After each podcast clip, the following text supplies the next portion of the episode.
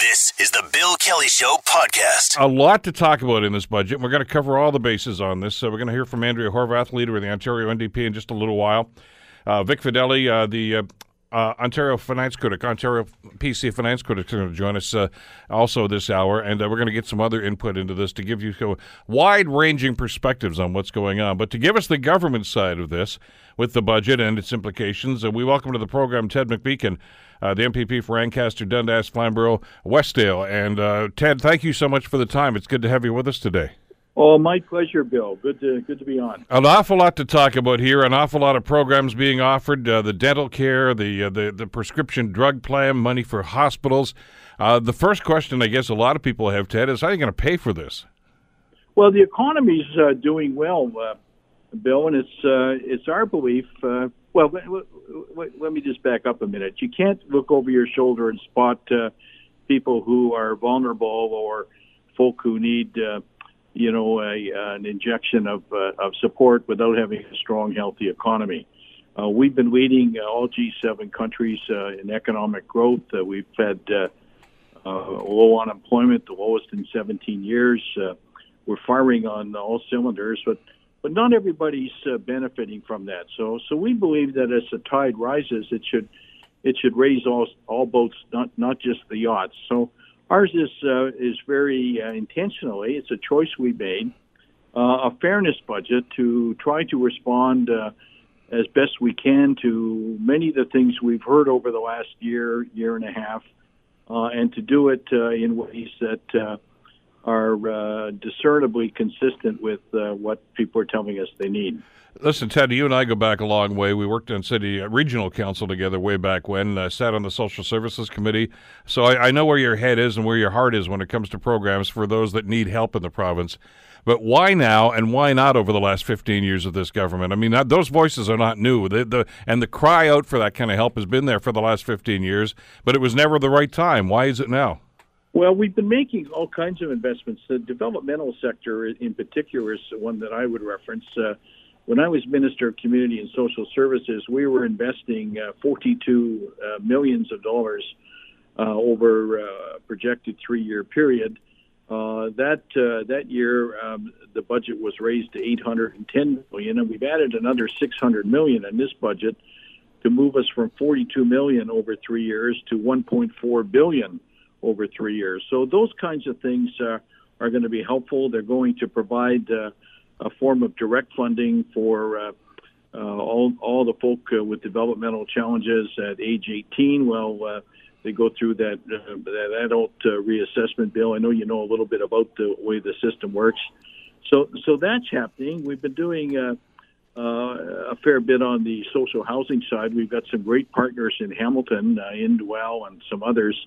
Uh, so that's been working well. Uh, on the child care front, we uh, we spoke uh, oh gosh, uh, some time ago about hundred thousand new spots. We weren't sure how we were going to going to pay for them, but uh, uh, when you have a growing economy and you're prepared to make uh, make investments, uh, in fact, that's when you should be making investments when the economy is good. So, the uh, child care uh, uh, situation is is a particular uh, focus.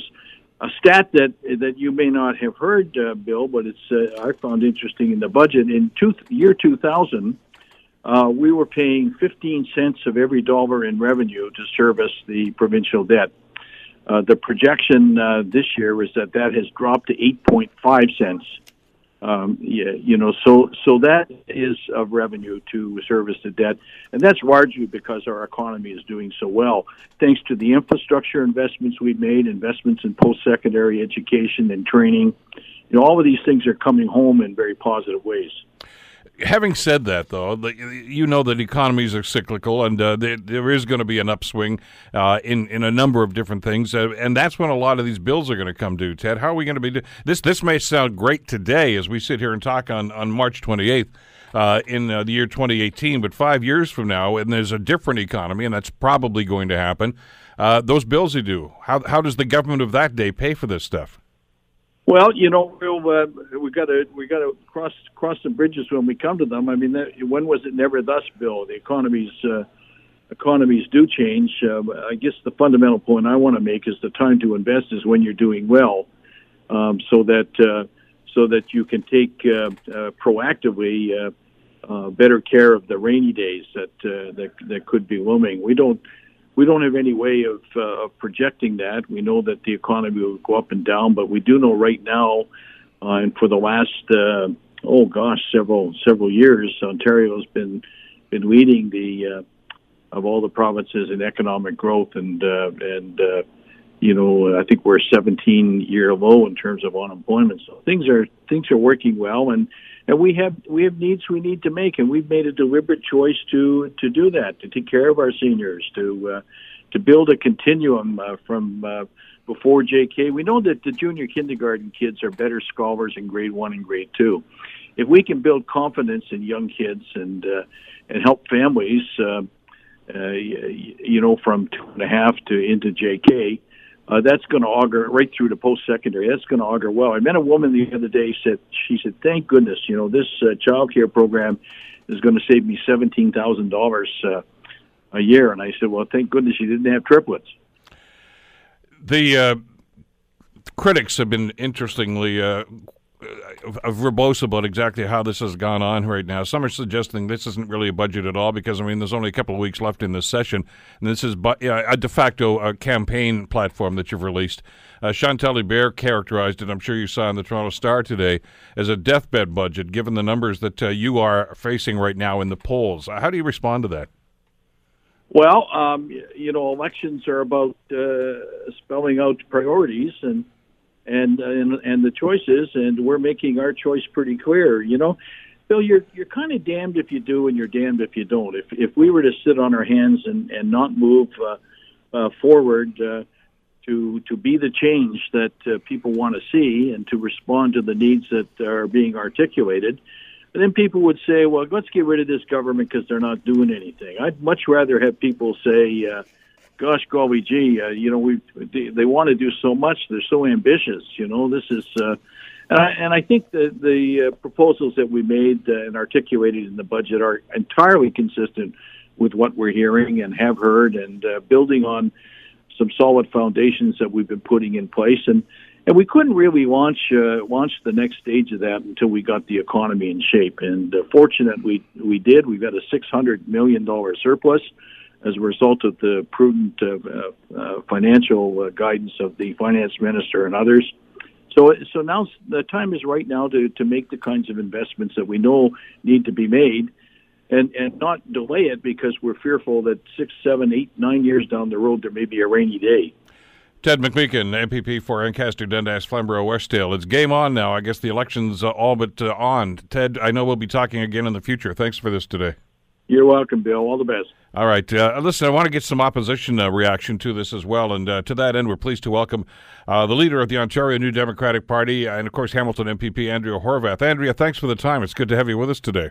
Hey, it's my pleasure as always, Bill. Uh, pharmacare, subsidized dental care, uh, daycare. sound familiar to you? Well, it's interesting. Some people are saying this is a, a left budget, but I think it's well, Matt, Matt Gurney, and Matt Gurney in the Post today says, "Look, it's an NDP budget. You should vote NDP." No, no, and yeah, exactly. That's so funny. Actually, it's a budget that left a lot of people out. Uh, so we we we're not going to see any improvement in those children in uh, schools that uh, Elizabeth. Um, uh, um, I forget her name now. Isn't that awful? The uh, medical officer of health uh, Elizabeth Richardson. Talking, Richardson was talking about the uh, other week. I mean, a fifty dollar rebate at some point uh, for um, a dental appointment for your child is all those parents who can't afford to take their kids to the dentist. They're still not going to be able to afford it. Um, they don't have the upfront money. That's why every three minutes there's someone in an emergency ward or a doctor's office to try to get dental care. It's still going to be that way bill. I mean, it's very disappointing. So there was a lot of hype about this budget and what was coming, uh, but a lot of disappointment when you look at the details. I mean, even the child care plan. I mean, I remember the most important thing for me was to get back to work and get my income back online. Right? Uh, this doesn't help those parents. I mean, it doesn't help women get back to work um, uh, you know, after their mat leave is over. Uh, they, the most expensive child care, as we all know, is infants and toddlers. They were left out of this plan. Um, you know, again, e- even the prescription drugs. I mean, the, the finance minister said one in two Ontarians will get their prescription drugs covered. I think every Ontarian uh, should have their prescription drugs covered, and so it, it's more of a. I mean, I think I would agree more with Chantal, frankly, uh, that uh, that this is more about an attempt at Kathleen Wynne, um, you know, to uh, to pitch uh, uh, to voters. Um, uh, that uh, that they should come back to the Liberals, even though most people are saying, 80% of Ontarians, uh, that they're done with Kathleen Wynne and the Liberals. It, let's face it, hallway medicine is a result of the cuts that the Liberals have made. Uh, no matter how uh, the Liberals want to sp- uh, spin it, a lot of the problems that we have uh, exist after because of 15 years of Liberal government, where hospitals were cut to the bone. That's why City Council had to, you know, had to be asked to increase the ambulance fleet. It wasn't because our our paramedics aren't doing a good job. It's because the hospitals have too many ALC patients because the Liberals haven't been investing in long-term care. Uh, it's because the Liberals have been cutting the hospital budgets and the, uh, the and the beds and the frontline staff. I mean, you know, it's it's I think pretty rich for the liberals to now say, "Oh, uh, we're going to make the change that's um, uh, that's necessary. We're going to be the change." They've been the problem, Bill. They've been the problem. They can't be the change. I, I'm a little hesitant to even call this a budget. I guess technically it is because of the way it was delivered, et cetera, in the throne speech a couple of days ago. But uh, let's face it, Andrea, you might be able to vote on this budget bill, but that's going to be about it. Then they shut the lights off and you're into election mode. So all the stuff that's being talked about here is really this is their election platform by by all extents and purposes. So when I guess the counter question to that is when do you roll yours out? When do you say, okay, let's see what we've got here? Let's uh, you, know, you know the other party, the PCs, right now are well they've blown up the People's Guarantee that, uh, that was already uh, there with Patrick Brown. So I don't know where they stand on this. You started to to roll some of this stuff out right sure. now. When do you get into full gear? Uh, well, very shortly, and and our platform is coming uh, very shortly. It'll have some of the things that we've already talked about in it. Uh, they'll have some other, uh, lots of other uh, things as well. We will be looking at a, a deficit as well. I'm going to be pretty straight up about that. But we're also going to look at uh, one of the big problems we continue to have, and the Liberals didn't deal with it, and that is that the most wealthy amongst us are still not paying their fair share, uh, and and that's got to change. I mean, last year Toronto was designated as the child poverty capital of Canada. That's shameful. Uh, and we want to make sure that those wealthiest people amongst us are helping us to, to fix that. We still have a huge gap between those at the top and the rest of us and everybody else. Uh, and this budget did nothing to address that um, that issue that that gets talked about all the time. I know you've talked about it on your show. Uh, it, it literally gets talked about all the time. But uh, the liberals are afraid to touch it because uh, some of their very good friends are those folks at the top. So, uh, so again, th- those are some of the things that we're going to address to help us pay for uh, the commitments we're making. Uh, but it is going to be an interesting campaign, and you're right. This is more a, a platform than it is a budget uh, for the Liberals, and people are going to have a choice to make. And, and I believe we can choose change for the better. Uh, we don't have to choose between bad and worse. Kathleen Wynne and Doug Ford. Um, there is an opportunity here to do something different in Ontario and elect a government that'll have, uh, you know, the the people at the heart of every decision we make here's the concern that I'm hearing from an awful lot of people, and I think there's some some legitimacy to this, Andrea, is they're looking at some of these programs and saying, "Hey, you, know, little kids, you're going to get free daycare, and by the way, you're going to get free prescription drugs, and you're going to get." The, but you know what? When you grow up to be adults, you're going to have to pay for it because that's when the bill comes due. Uh, the the costs here are monumental. Now, when you roll yours out, we don't have hard and fast numbers on your uh, platform as of yet. How do you mitigate that? How do you deal with that? Because I mean, I, I understand the here and now is important to an awful lot of Ontario families, but so is the future. No, it, it truly is. It, it truly is important. The future is very important, and I mean, this is a government that saddled the future generation with forty billion dollars of extra debt um, on the Hydro One sell-off, right? I mean, let's or the Hydro One plan to get to uh, the rates down, right? So they had that twenty-five percent reduction. Well, that's going to be paid for by our children and grandchildren um, because that's how the Liberals structured it. That's irresponsible. They should have not sold off Hydro One in the first place. Uh, but, but I hear what you're saying. So our plan will have a fiscal plan attached to it, uh, and it will show not only how we you know pay for the promises we're making, uh, but how we make sure that they're sustainable over time. So that addresses your uh, uh, your issue as well. And I'm looking forward to the release of the of the platform. It's coming very shortly, and people will have no uh, doubt about uh, what uh, New Democrats have in plan in terms of uh, of the future, and and and a choice that um, that really can bring some hope back because you know families continue to struggle, uh, and this budget is is not going to help them, um, you know, be able to build a better life. I mean, people still can't afford to uh, to go to the dentist under this plan. People still can't afford the prescription drugs uh, if they're you know in the kind of non um, you know under over the age of 24 and under the age of 65 that's a whole swath of ontarians uh, who are going to get a couple hundred bucks maybe um, for dental and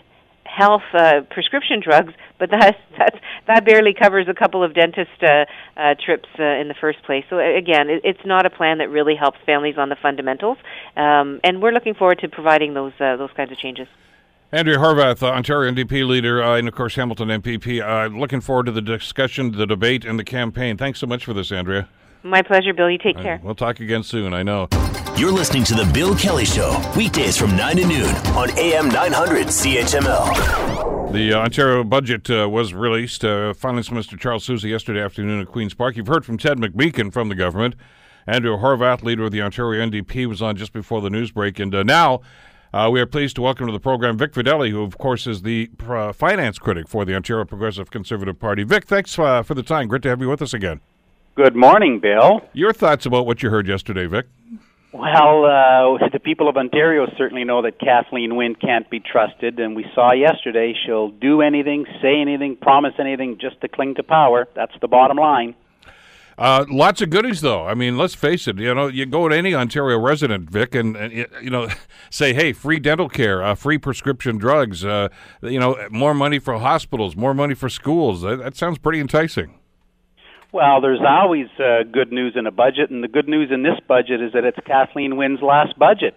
the only way she's going to be able to spend for those wild uh, promises is uh, yet another wild spending spree, and so she's going to raise taxes, hydro rates. Uh, she's going to raise taxes two billion dollars and raise your hydro rates. We learned that uh, that hardworking folks right across Ontario are going to be uh, paying more. She's done it before. She's going to do it again. But uh, the point is well taken. I mean, you know, you've been around in, in the legislature long enough, Vic. Uh, this is this is really the their election platform. I mean, you know, they, I guess you guys are going to debate this and vote on this, but not much else before the writ comes down. No, you're absolutely right. Look, this is not a budget. This is purely an election document. That's all this is, with a, a spending spree that uh, raises taxes in election year. So, so she's raising taxes two billion dollars before an election. Can you imagine? What she's going to do if she wins another election. I mean, this is uh, the the people of Ontario are hurting by the programs that Kathleen Wynne has put in. Well, the cost of them. I mean, like I say, I'm sure there are some people that are just going to jump on board because they like the idea of this. But uh, again, the word we just both used here is free, and uh, you both we know that nothing is free in government. Oh no! Look, uh, she has set the province back for decades with her reckless policies. Uh, we have manufacturing jobs that are disappearing. Businesses are leaving. Hydro rates are skyrocketing, and people are uh, hurting. People are still, to this day, Bill, we've talked about it before, they're having to choose whether to heat or eat. That's the reality of the Ontario that Kathleen Wynne has created for us. All right, uh, so we don't like her plan. Um, Andrea Horwath has started to roll hers out, which actually looks very similar to what Kathleen Wynne and Charles Sousa rolled out yesterday. Uh, where's the PC plan, Vic? Well, you're going to see our leader, Doug Ford, uh, come out with our plan in plenty of time. The election is 70 days away, and you're going to hear loud and clear from us. But I do have one message, Bill. Hope and relief is on the way. Okay, but there was a plan, Vic, and you remember, and I'm not going to try to recount what's happened over the last six or eight weeks, uh, because it's it's still causing nightmares, I guess, for an awful lot of people. But you are where you are today. But there was a platform called the People's uh, Guarantee, uh, that talked about a number of different things, including a carbon tax, including a uh, slight deficit, in fact, and a number of other initiatives, which was supported by the party. Uh, is that dead in the water? Is that in the blue box now at, in, at Queen's Park? what are we doing now? You're going to see our leader Doug Ford come out and talk about why we cannot afford a carbon tax in Ontario. You're going to see relief for families from their hydro rates. You're going to see lower taxes, promises to business to support business, and it will be an absolute clear choice, Bill, an absolute clear choice. Four more years of Kathleen Wynne wasting people's money, raising their taxes and hydro rates, and driving jobs out of Ontario, or a Doug Ford government that's going to respect your tax dollars. Doug stands up for the little guy, and that's what he's going to do for the people of Hamilton and all the people in Ontario. But from the, little stuff that we have heard so far, Vic, there's, there's a, a, a, great deal of confusion that's going on. I mean, Mr. Ford has said that he can cut $6 billion from the Ontario budget and not affect programming or staffing. And, and economists are looking at this and saying, what world are you living in? It just doesn't make any sense. Well, it's funny you mention that because uh, in the budget, uh, in the actual Liberal budget, although they don't spend a lot of time talking about it, they have a line called efficiencies. They plan on saving $1.4 billion in the first year of efficiencies.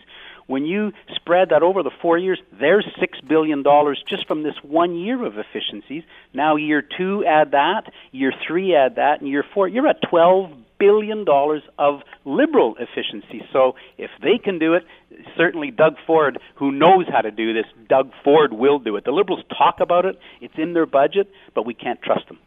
Yeah, but you know that if you're going to do cuts and efficiencies, which is a euphemism for cuts no, no, no, in, in, politics, that's not a euphemism for cuts at all. That is not a euphemism for cuts. If you don't think there's a few pennies on each dollar of waste in the government, then then you don't know Doug Ford. Uh, well, we don't know Doug Ford. This is a guy that served one term on city council, and that's his political experience. I get that, Vic, but I mean, you know, Big business guy. You know, he's going to make Ontario. I get that. I get that. Business. But but if you're going to find efficiencies, you either cut programs, you cut staff, or you sell off assets, and there aren't too many too, too many other options that governments can do. Well, that's a good question to ask the Liberals because they've got it in their budget on page 224. They've got 1.4 billion in efficiencies in one year. That spreads out to 12 billion dollars over four years. Well, that's that. Yeah, but that's only relevant if they do it. Well, it's in their budget, so if they don't do that, they have an even bigger hole in their budget. Exactly, which is why we're concerned about those numbers that they put forth yesterday. Uh, well, I, I should be concerned about anything that comes out of their mouth because you think about the e-health, which was a billion-dollar boondoggle, which is now an eight billion-dollar boondoggle, according to the auditor. Think about the gas plant scandal, the Presto card overruns, the the uh, smart meter, two billion dollars in smart meters. You think of all of the uh, the Pan Am games, all of these things. They say one thing, Bill, but they do the other. They always end up doing the other. Exactly, and we know all about the inefficiencies and the bad, uh, uh you know, management of, of assets uh, against some some very viable programs. I mean, Ornge Ambulance is absolutely a necessity in this province. We need an air ambulance program, but it was badly administered. So was eHealth. So have so many other ones. But that's that's the uh, toothpaste out of the tube, Vic. You can't go back and do anything and get money from those programs. You got to start from here and go forward. Well, that's why Doug uh, Ford has uh, brought in Dr. Rueben Devlin as part of our uh, health team. He's the one who basically invented digital medicine in Ontario. So we're going to look for efficiencies through high tech.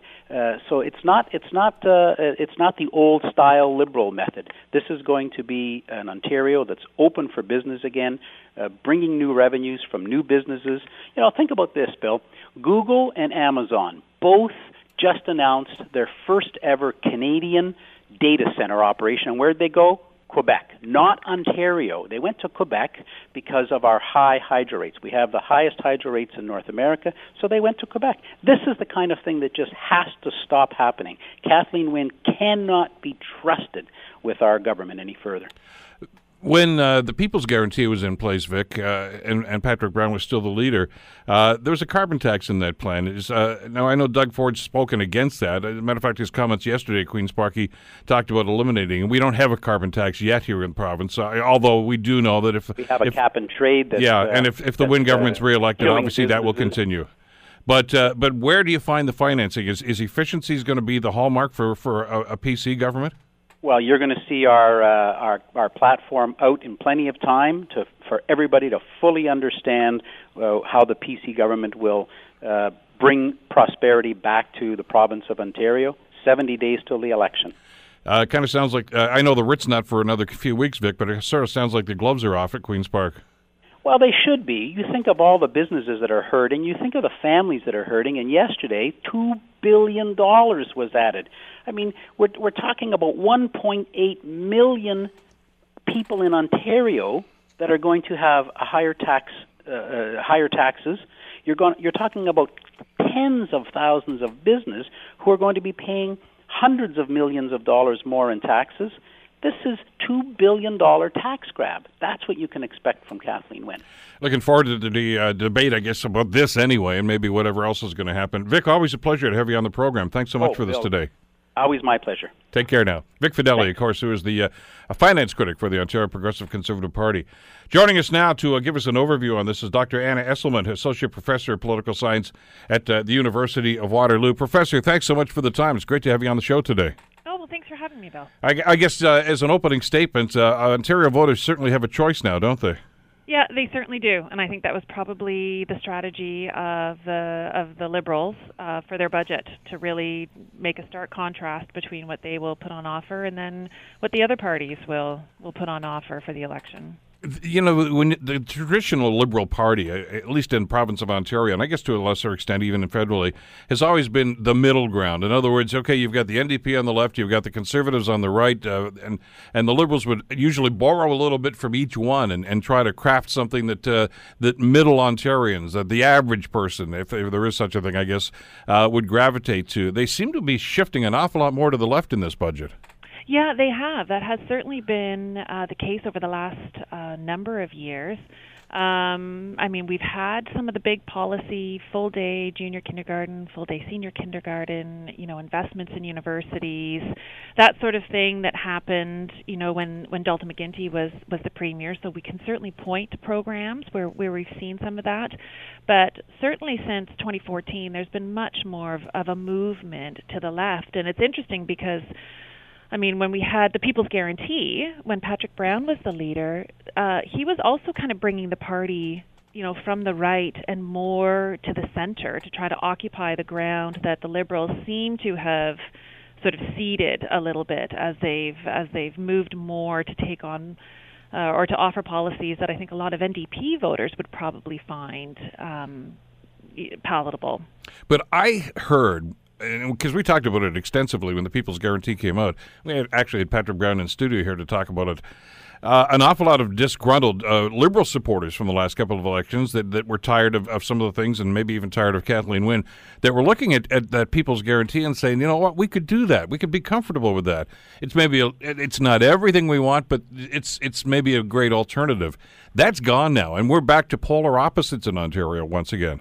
Yeah, and I think I mean one role of of political parties is to kind of shape the electorate to offer these choices to um you know to sort of put voters or, or voters to think of themselves on either one side or the other. And and you're right Bill. So now that we don't have the people's guarantee where there had been a number of of policies that I think the the conservatives were hoping to grab those liberals who who may not want to be voting liberal this time around.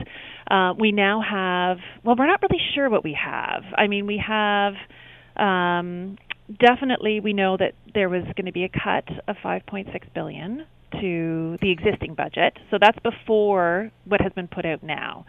So I think what the liberals are hoping to do is to say, well, not only will the conservatives now cut the 5.6 billion from the budget that existed prior to what was set out yesterday. Now they're also going to take away potentially the child care promise. They're going to take away mental health initiatives. They're going to take away all these other things. I think that's what the Liberals are, are hoping to say. But all we really know is that there was going to be this $5.6 billion cut and there was going to be a balanced budget. So those are two things that we know that the Conservatives have talked about.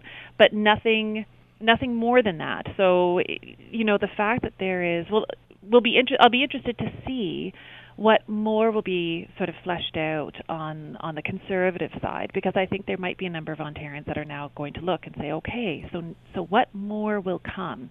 And usually these platforming exercises they take a long time. You know, the when Mike Harris with the Common Sense Revolution, I mean, they put together that platform over you know a couple of years and released it a year in advance of the 1995 election, so everyone was very familiar with what what the party stood for. So, so it will be. Uh, so I guess it remains to be seen. We know what the Liberals are going to stand by. That that budget will be their platform. That's what they will campaign on. And will the Conservatives just sort of stick to cuts and you know this, this one cut in a balanced budget, or will they will there be more? I just had an interesting discussion with Vic Fedeli, the uh, progressive conservative uh, finance critic, uh, about. I, I, guess we're talking about definitions. I mean, because I always shudder a little bit, Anna, when somebody says efficiencies.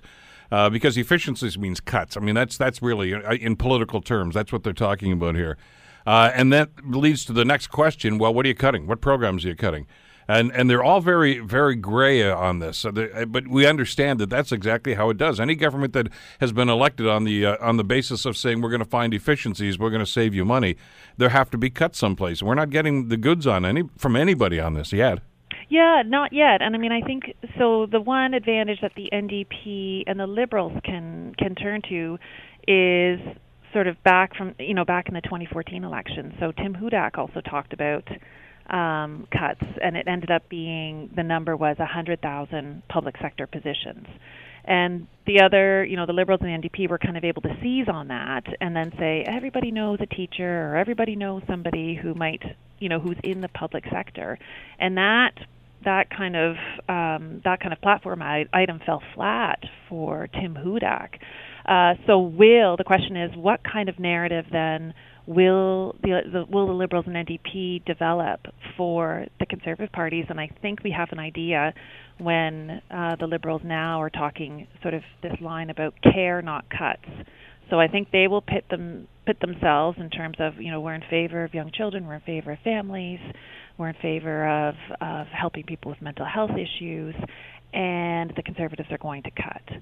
So that I think what Ontarians have to think about is is a um, the approach that they're taking. So it, it's interesting to note that normally we think of liberals the the moniker is tax and spend. Um, and even you know Vic Fedeli was talking about sort of some of the taxes, but really when you look at it, it's not a big increase in taxes. And in fact, the fiscal approach then will be to borrow. So the liberals are sort of spending and borrowing, and not actually putting in uh, points of revenue to, to pay for these programs. Let me ask so. you about that, Anna, because that's going to be, I, I, know, a major thrust of uh, the PC's campaign when they finally get rolling on this. Uh, I, I, want to try to get a read on, on what's going on in the heads of, of, and hearts, I guess, of Ontario voters. Do they even care? I know every time there's a budget comes out, whether the, it doesn't matter who the government is, the, the opposition always say the deficit, the debt, et cetera, et cetera, et cetera. Uh, and it's almost become white noise to us right now because governments technically t- run in deficit all the time anyway. I mean, the Harper government did for nine of the ten years they were in office. The Trudeau government's doing the same thing. The Ontario government has done this. Uh, it just goes on and on. And, and according to the numbers, most of us in this country are, are way over our heads in debt these days. So I, I, don't. I'm just wondering if it even resonates with people. I know it's a great political talking point. It's kind of an inside baseball thing, but does the average Ontarian really care much about it? Uh, I mean, that's a hard question. I think those who, I mean, a lot of Ontarians who pay attention to politics, uh, they might care about that. They might think ahead about, you know, what if the economy changes because it's sort of it's humming along not too badly right now, but if there's a problem, what does that mean for, for the finances? But really, what we do know is that most Ontarians are retrospective voters. So a lot of us think back, like, are we that that that sort of traditional? Are we better off than we were? Four years ago. So, in terms of thinking ahead, there might not be that many Ontarians that are thinking about, you know, if the economy changes. And and even if it did change, I think what the Liberals would say, or the NDP would say, who support, you know, who would be supportive of some of those policies, if that happens, you've got backup, right? Because we'll provide you with some dental coverage, and we'll provide you with with prescription drugs, or you know, we can we can help you in these situations. But for the most part, um, voters really do just look back. I, am I better off than I was? And that tends to sort of help pivot with their vote. I mean, the other thing, I'll add the other thing though, which will be an interesting dynamic in this election, is that a number of voters, or, or many voters, also base their choice on the leader. So we know that Kathleen Wynne's not that popular, but we also know that Doug Ford's not really that popular. So um, when it comes down to how promises are being paid for, or whether they like the platform, I mean, it, this might actually end up being more of a, a policy type uh, uh, election that voters may end up having to think a little bit more about the policies because it won't necessarily be the leader that's that's driving them to, to one party or another. We uh, haven't had dynamic leaders in Ontario for a while, have we? I mean, Dalton McGuinty was was not the most dynamic guy uh, and won a couple of elections.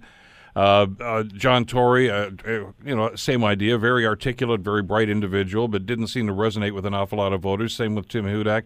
Andrea Horwath's the most popular one, but she tends to run third in just about every campaign uh, once we start getting into the nitty gritty of elections. So it's it's it's it's pretty tough to try to get a read on exactly where we are with that. I, I know that you know using the term popularity in politics sounds almost trite, but it does matter.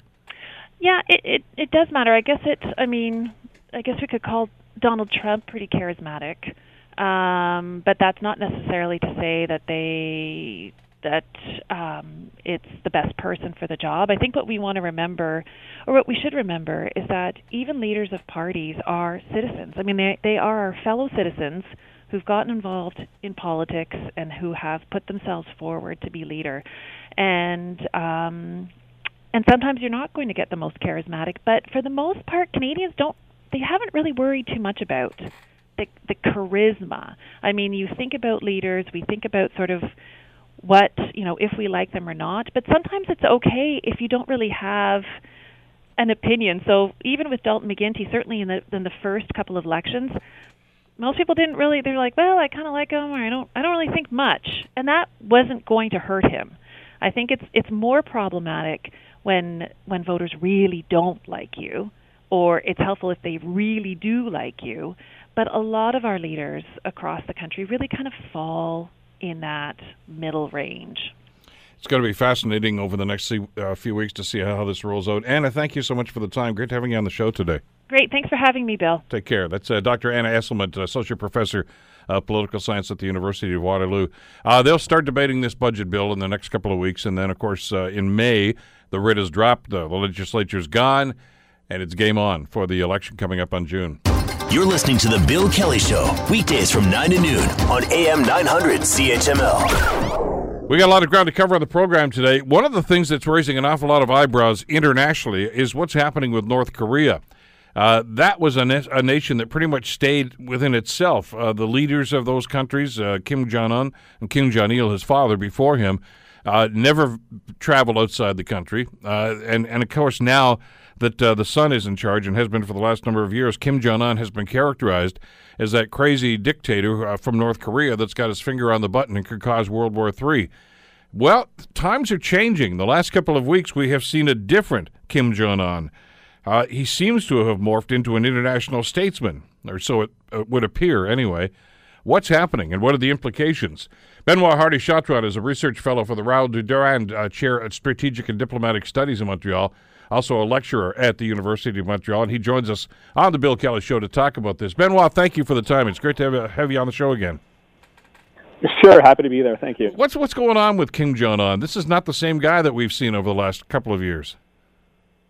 Well, look, uh, he it's it's still the same guy. It's just that there have been external situ- situation that has probably uh, compelled him to change uh, in the last few months. Certainly, the turnaround that we have seen in North Korea since January 1st, when he first reached out to South Korea, has been quite surprising. But uh, the reality, Bill, is since 2017, the pressure on North Korea has been tremendous. The international community, uh, led in this case particularly by the Trump administration, has really ramped up uh, pressure and international sanctions on North Korea. And I think in large part that has played a major role in uh, changing the uh, the outlook or the strategic situation for North Korea. And not only that, but they also feel a lot more confident right now in their nuclear capability, which means that they feel they can enter into negotiations uh, in a position of force, which they could not have done, uh, say, just about a year ago before all these advances. So that's why we're seeing that. I don't think fundamentally Kim Jong Un is any different than what we saw last year. It's just the strategic environment has changed. But uh, there's a there's a different approach, as you've mentioned, Benoit, which we find fascinating. And as we uh, Kim Jong Un's trip to China, of course, was the first time that he's ever been outside the country. Uh, that we're aware of anyway, and, and it caught everybody off guard. I mean, it started off as a rumor that hey, they think maybe he was visiting China. Uh, talk to us about the implications of that. Now, we already knew that a couple of weeks before that, uh, Donald Trump leaked the story that he was going to meet uh, with the North Korean leader. But in advance of that, he goes over to China and has a discussion. And, and uh, uh, what what are the implications? What was the strategy uh, for for Un to do that? Right. Well, there were several. Uh, impl- there are several in- uh, implications to his trip to China. Obviously, it's sort of a surprise in the sense that since he came to power in 2011, he has never, he had never been out of North Korea, had never even met any foreign uh, leaders who came to North Korea. So, I mean, in in and of itself, the trip is quite a, a tremendous uh, turn of events for sure. However, in this case, one thing we have to keep in mind is that it was the Chinese who invited North Korea. We learned this week that it was uh, on the invitation of Xi Jinping that came came to China. Now, the reason we would have seen that is very simple. The Chinese need to pass on, or Xi Jinping needs to uh, pass on some messages to North Korea. He needs to make sure his interests and Chinese interests are taken into account in the case of negotiations between the United States and North Korea. So that made uh, that made it very important for the Chinese not to be left on the sidelines, especially ahead of the upcoming summit between North and South Korea and North Korea and the United States. So that's what uh, that's what explains really uh, the, the the current the summit that we saw last week. But things have not been good between those two countries the last little while, have they been? Well, I mean, I know that traditionally yeah. uh, China yeah. and North Korea have been allies, but during the time of those uh, those missile tests that North Korea was doing, uh, China expressed some pretty strong displeasure about that, and and actually was looked yeah. upon as the one that was supposed to go and slap their wrist. Uh, have they made up?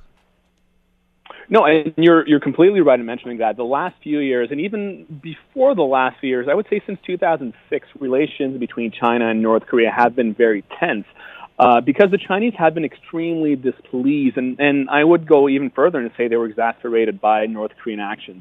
The provocations that we have seen from Kim Jong Un in the last few years, and with these ramping up and missile uh, tests, um, always have the potential to create or to spark a conflict in the region, and that is the last thing that the Chinese want. Any conflict would have tremendous uh, tremendously negative implications for China, which is why relations have been bad.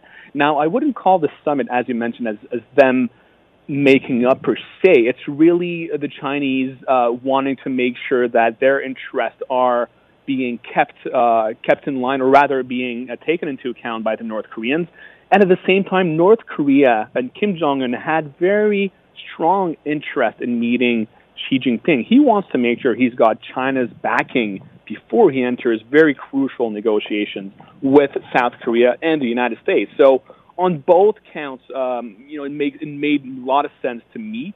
Uh, but I wouldn't say that North Korea and China um, have made up in any way. There are still tensions between the two. Uh, but uh, still, there's a message to be found here that uh, China, uh, North Korea is not completely alone in this before they enter negotiations with Washington and Seoul. So this is a two pronged thing. Obviously, he wants to try to, to do something about relations between North Korea and China, but it, it, he's also, uh, from what you're saying, I, I, get the impression he's trying to send a message to the Trump administration that, hey, I'm a world player now. Oh, you're uh, you're completely right. So that's one of the messages he's trying to he's trying to, to send. And the other thing too is, strategically speaking, for North Korea, uh, these meetings um, are really make a lot of sense as far as uh, strategic ramifications. Think about it. When he meets with uh, China, when, when he meets with South Korea as well, as we've seen uh, in the last few weeks, this has a very strong potential of driving a wedge between uh, South Korea and the United States, uh, who we have to remember are very strong and important allies. I mean, not, America has 28, uh, 28 500,000 uh, sorry, 28,500 troops in South Korea.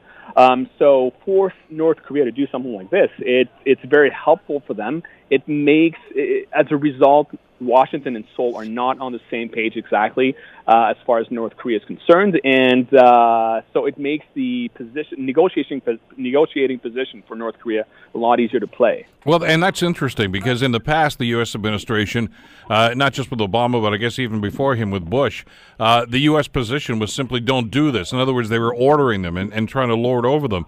Uh, it sounds like uh, Kim wants to go to this table now when he finally does meet with the Trump administration, as uh, as in his mind anyway, an equal as a, as a nuclear power. And, and in other words, I guess expecting something in return if he's going to do something that Trump wants. No, absolutely. Like North Korea would not enter into negotiations with the United States if it did not, did not believe it could obtain something in return from the United States. Now, I mentioned earlier that North Korea enters these negotiations in a fairly strong position because its advances of the last few years, of the last 12 months really, have shown that its nuclear capabilities are where North Korea wants them to be and are a lot better than they were even 12 months ago. And for that reason, he probably thinks he can obtain some concessions from the United States. Um, probably concessions that I would say will go along the lines of reducing uh, American troops in South Korea, which may be possible for him to obtain. Uh, but as far as greater nego- uh, greater concessions, as far as sanctions is concerned, like uh, for example, lifting of sanctions, that is going to require uh, much greater steps on the side of North Korea. For example, uh, more than just freezing their nuclear program, it would require perhaps uh, dismantling part of their nuclear pro- program, which I think the North Koreans are not willing to do at the moment. So that's why the negotiations are going to be very hard to obtain any advances, I think, on either side. All right, but you've talked to us. Uh, I know you've studied the North Korean situation for a long time now. Uh, when when when Kim goes out there to China as he did and, and says that yeah he's a firm supporter in de-escalation, do you buy that? Um, I buy that, but to only to a certain extent. Now, the last uh, year, as I mentioned earlier, because of the extreme tensions we have seen and the sanctions that have been imposed on North Korea as as a as a result of these, have really compelled North North Korean uh, the North Korean regime to try to lower tensions, to try to uh, alleviate the pressure, because pressure really has been tremendous, especially because in the last few months, China has, for the very first time, started to implement sanctions sanctions in a very rigorous fashion, and that is very that is a very new development in and of itself. So when Kim Jong Un talks about de-escalating tensions, he is probably truthful uh, on that front. But when he's talking about denucleariz- denuclearization itself, this is where I think we have to remain quite skeptical. I don't think North Korean fundamental intentions or goals have changed uh, nor the nuclear program and the missile program are both way too important strategically for North Korea for them to just uh, simply do away with them, even if the United States were to give them uh, sufficient security guarantees. So, yes, he wants to de escalate. Does he want to denuclearize? I do not think so at the moment. Do you get the impression that, that both China and the United States are looking at this guy with, with that same attitude, that they don't trust anything he says? Um, you mean that they don't that they don't trust Kim Jong Un? Yeah, I mean because he's made promises yeah. in the past, Benoit, and, and you know they've they've gone by the wayside. Oh, you're you're completely right. That's and that's one of the reasons why I've been uh, I've been cautioning people uh, who have been a little too optimistic in the last few months. Uh, let's just look at history a little bit. North Korea has said a few times in the past that they were willing to talk about denuclearization. It happened for the first time in 1994 when Jimmy Carter went to North Korea and struck a last minute deal with uh, the then leader Kim Il sung. It happened as well in the early 2000s. It happened between 2000, 2003 and 2009 uh, during the six party talks, uh, talks that involved South Korea, North Korea, Russia, China, uh, Japan, and the United States. And these talks never led to anything substantial. If there were agreements during, during that time, these agreements went by the wayside very quickly. So, yes, you're very right in pointing that, uh, pointing the fact that um, North Korea has said before they were willing to denuclearize. It never led to anything. So for that reason, uh, the United States and Japan are rightly concerned about whether or not they can uh, they can believe what uh, comes out uh, of the any sort of declaration that comes out of Pyongyang.